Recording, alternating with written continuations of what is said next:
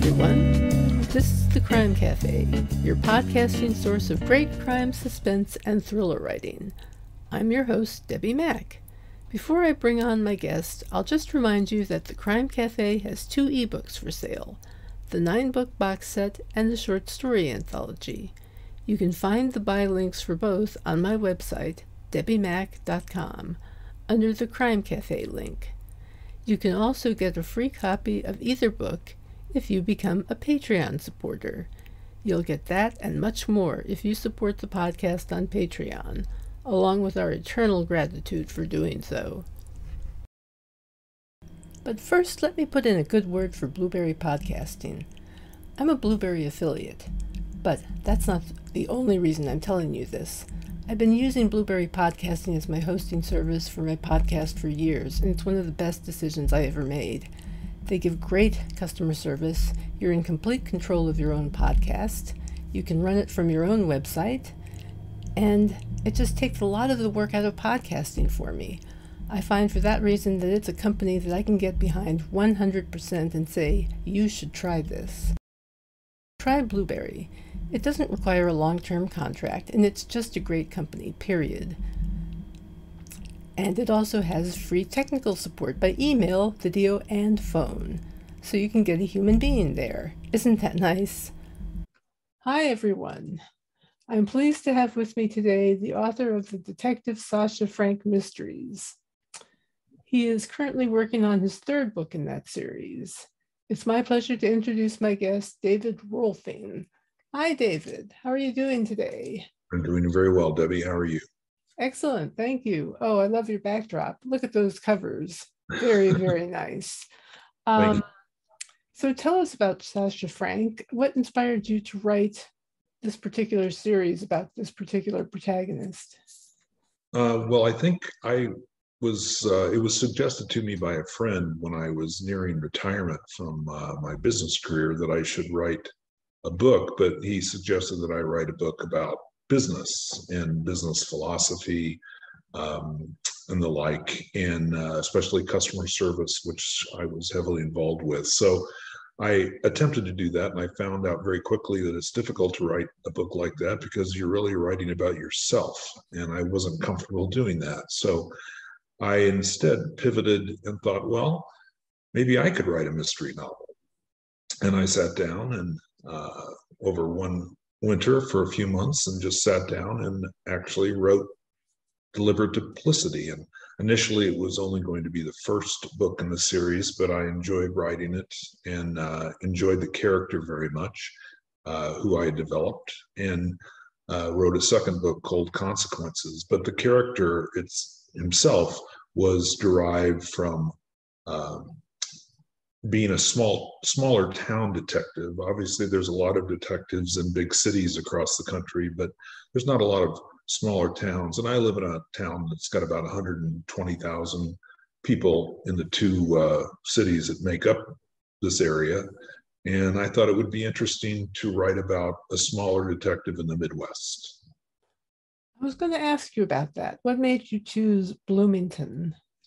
Well i live here so uh, I grew up in central Illinois. I've lived all around the United States and outside of the United States, but uh, eventually we came back to where we kind of grew up or nearby because we had family and friends in the area uh, from a long time ago. So I thought it would be interesting to write it again about a detective in a smaller city. Um, and I picked out Bloomington Normal as a Twin Cities in central Illinois as a location? I think there's, I don't know how if you would agree with this or not, but I, I perceive a kind of lack of um, attention to the problems of smaller cities and crime in smaller cities on television shows, things like that, than there could be. What do you I think? agree. I, I, agree. And I think that's what drove me to write about uh, this particular setting. Again, you see, you know, Michael Connelly is in uh, Los Angeles with Harry Bosch and the Lincoln lawyer and Renee Ballard and the like. and uh, I also like Lee Child, and he writes, you know, with Jack Reacher all over the place. Uh, but I, I, think we tend to see characters on television shows or movies or books that are uh, in the larger cities and uh, the crimes that are committed in those areas, which are terrible crimes, of course. Um, but that that's right. I think that few people really pay attention to the smaller towns and cities across the United States specifically, and in the Midwest especially. And in my case, more people die in one of my books in Bloomington Normal than die realistically here on an annual basis. So crime is it's a different type of crime. We don't see a lot of murders, but we we see a lot of other types of crime.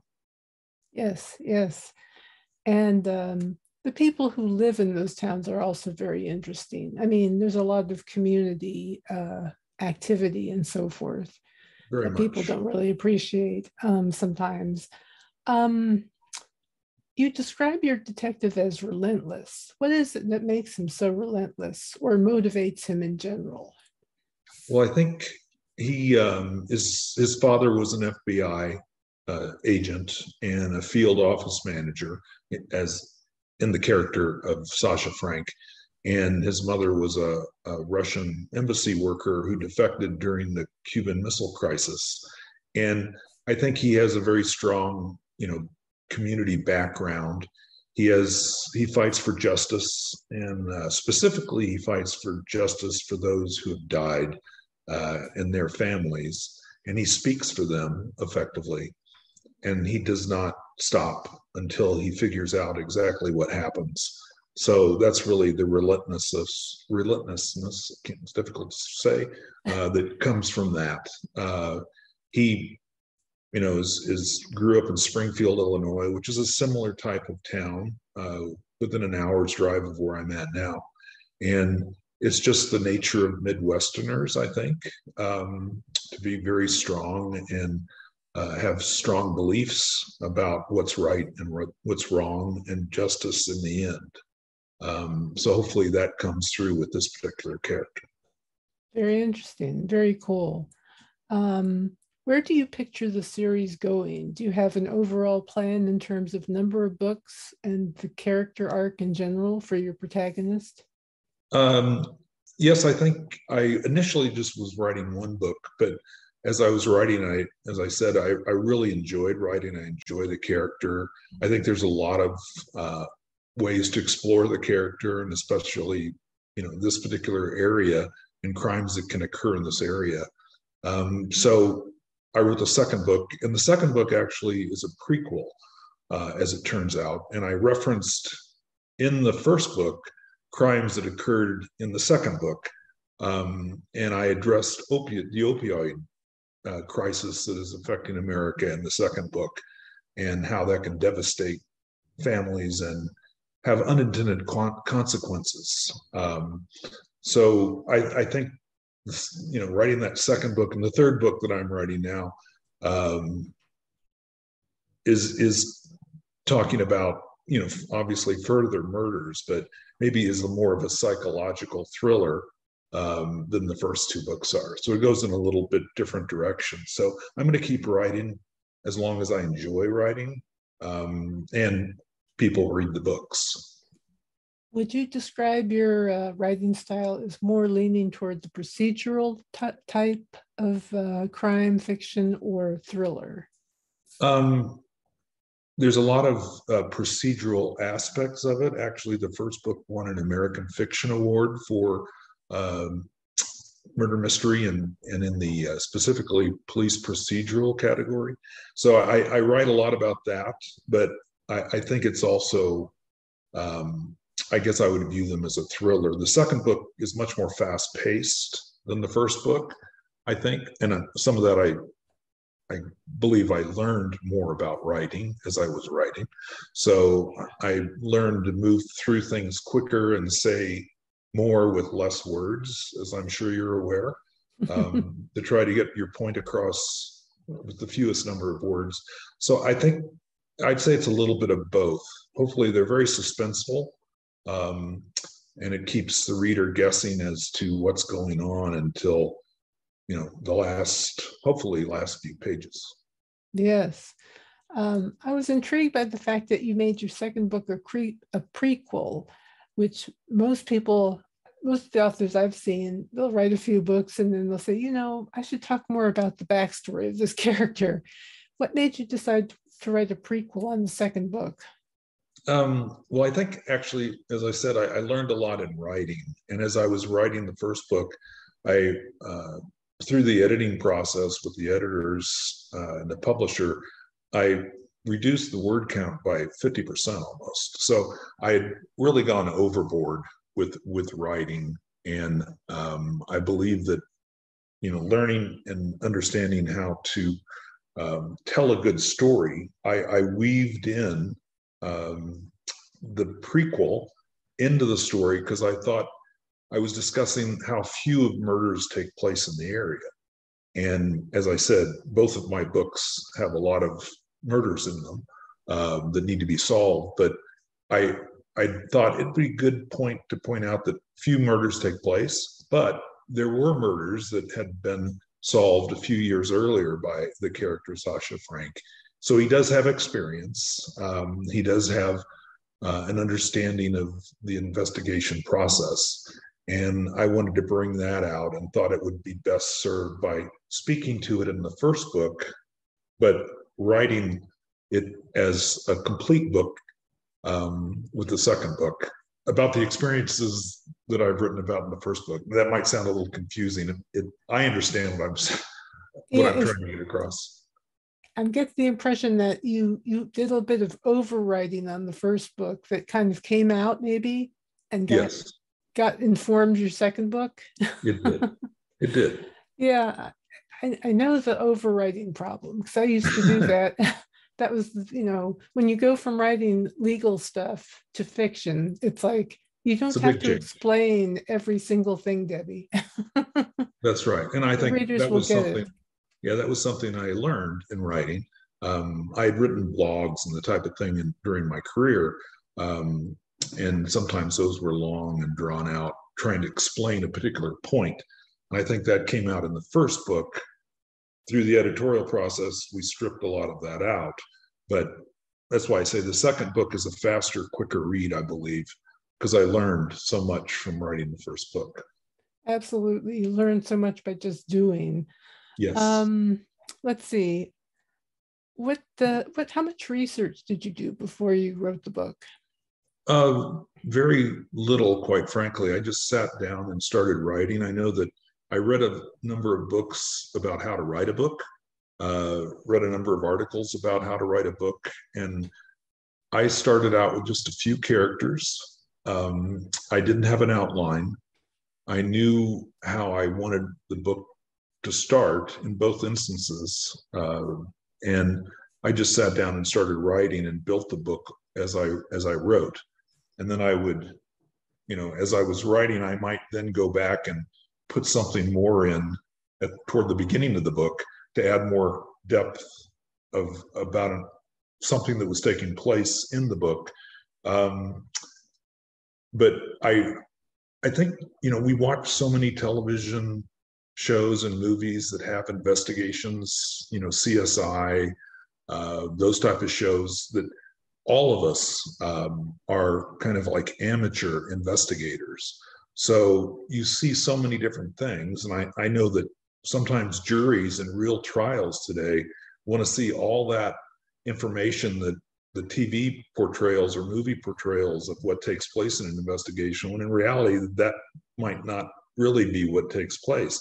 So I, I think seeing all of those and reading all the books that I have in my life uh, about investigators or police detectives, I think it gives you an idea of how a crime scene, uh, how you approach a crime scene. And actually, from my perspective and my business background, I actually go about how would I do it? How would I how would I fix something or solve a problem that I experienced in my business life?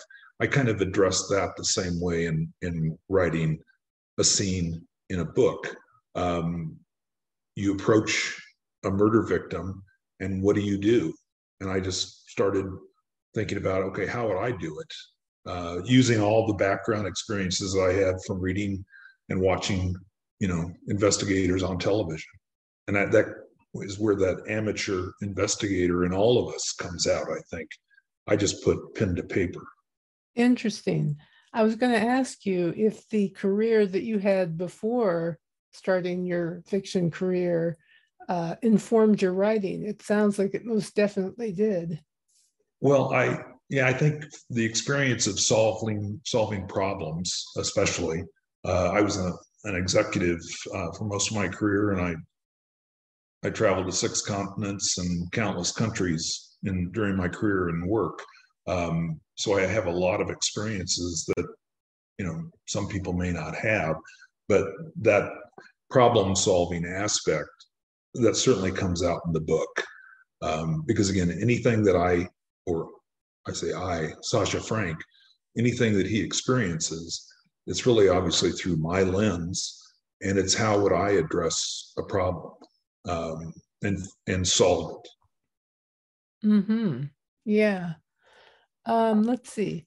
What advice would you give to anyone who's interested in writing for a living?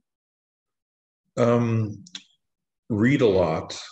Um, I think reading helps you understand different styles of writing that that are successful and that that other people have utilized over time. Um, so I think that's important, and also learning how to say something in the fewest number of words and letting the reader um, really paint the picture from what you're telling them. Uh, so not not so much detail, detail where details needed, but you know not too much detail. So allowing the reader to paint their own picture of what they think is going on and what's happening at that point in time of the book. I think, and and always write, keep writing. Uh, and the only other thing I would add would be that have someone that you trust, uh, a friend, a spouse, uh, to read what it is that you write, who will give you honest feedback on how they, you know, read and understand what it is you're trying to get across. That I know. My wife is that for me, and she's been most helpful uh, in that process. Yes, my husband was very helpful for me in that process as well. Having somebody you trust who you know will be honest. It's critical. Of, yeah, that is critical. Uh, let's see. There's something else I was going to ask you um, about the research I asked. Oh, yes. What authors do you like to read? Um, I, I, mentioned Michael Connelly and Lee mm-hmm. Child, um, Dan Brown. Um, I enjoy uh, how deep he goes in, like the Da Vinci Code. Uh, Patricia Cornwell is a favorite uh, writer as well.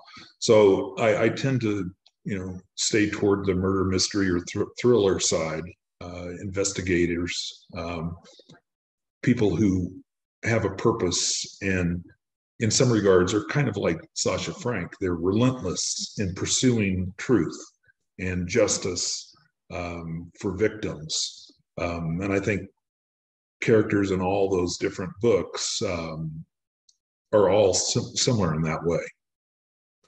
Very cool. Great choices of authors too. Good people to emulate or or get inspiration from. Uh, where can people find you online? Uh, I have a website, uh, www.davidrohlfing.com. Um, and they can find the books there. They can find out more about me. Uh, they can order books there, or uh, they can find them online at certainly Amazon or Barn, Barnes and Noble. Uh, but davidrohlfing.com, they can certainly find a lot of information out about me.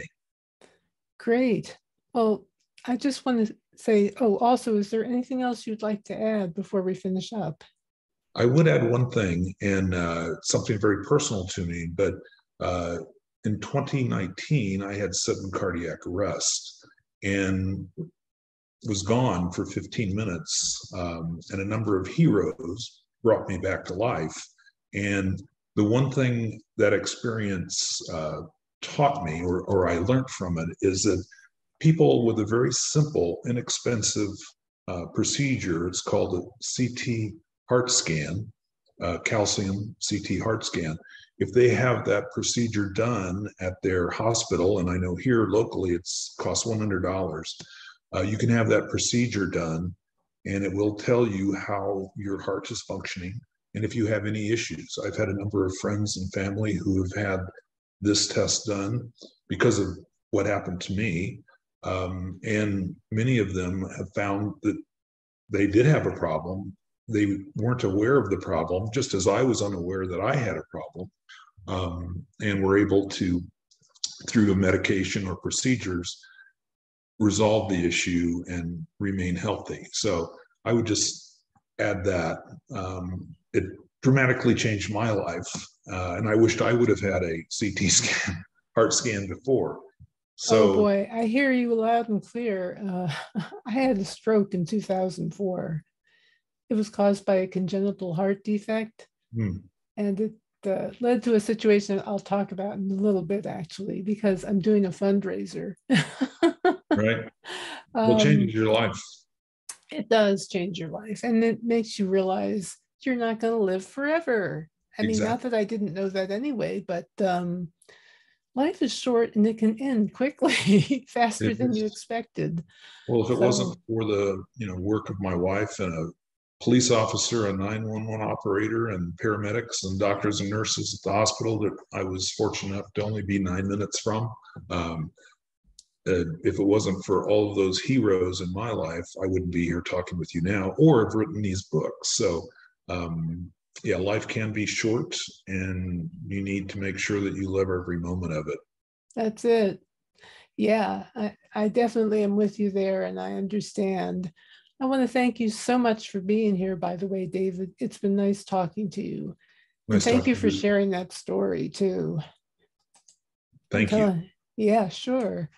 I um yeah, I do want to tell people that I'm participating in a fundraiser for the Dystonia Medical Research Foundation. Dystonia is a rare movement disorder that affects people in a variety of ways.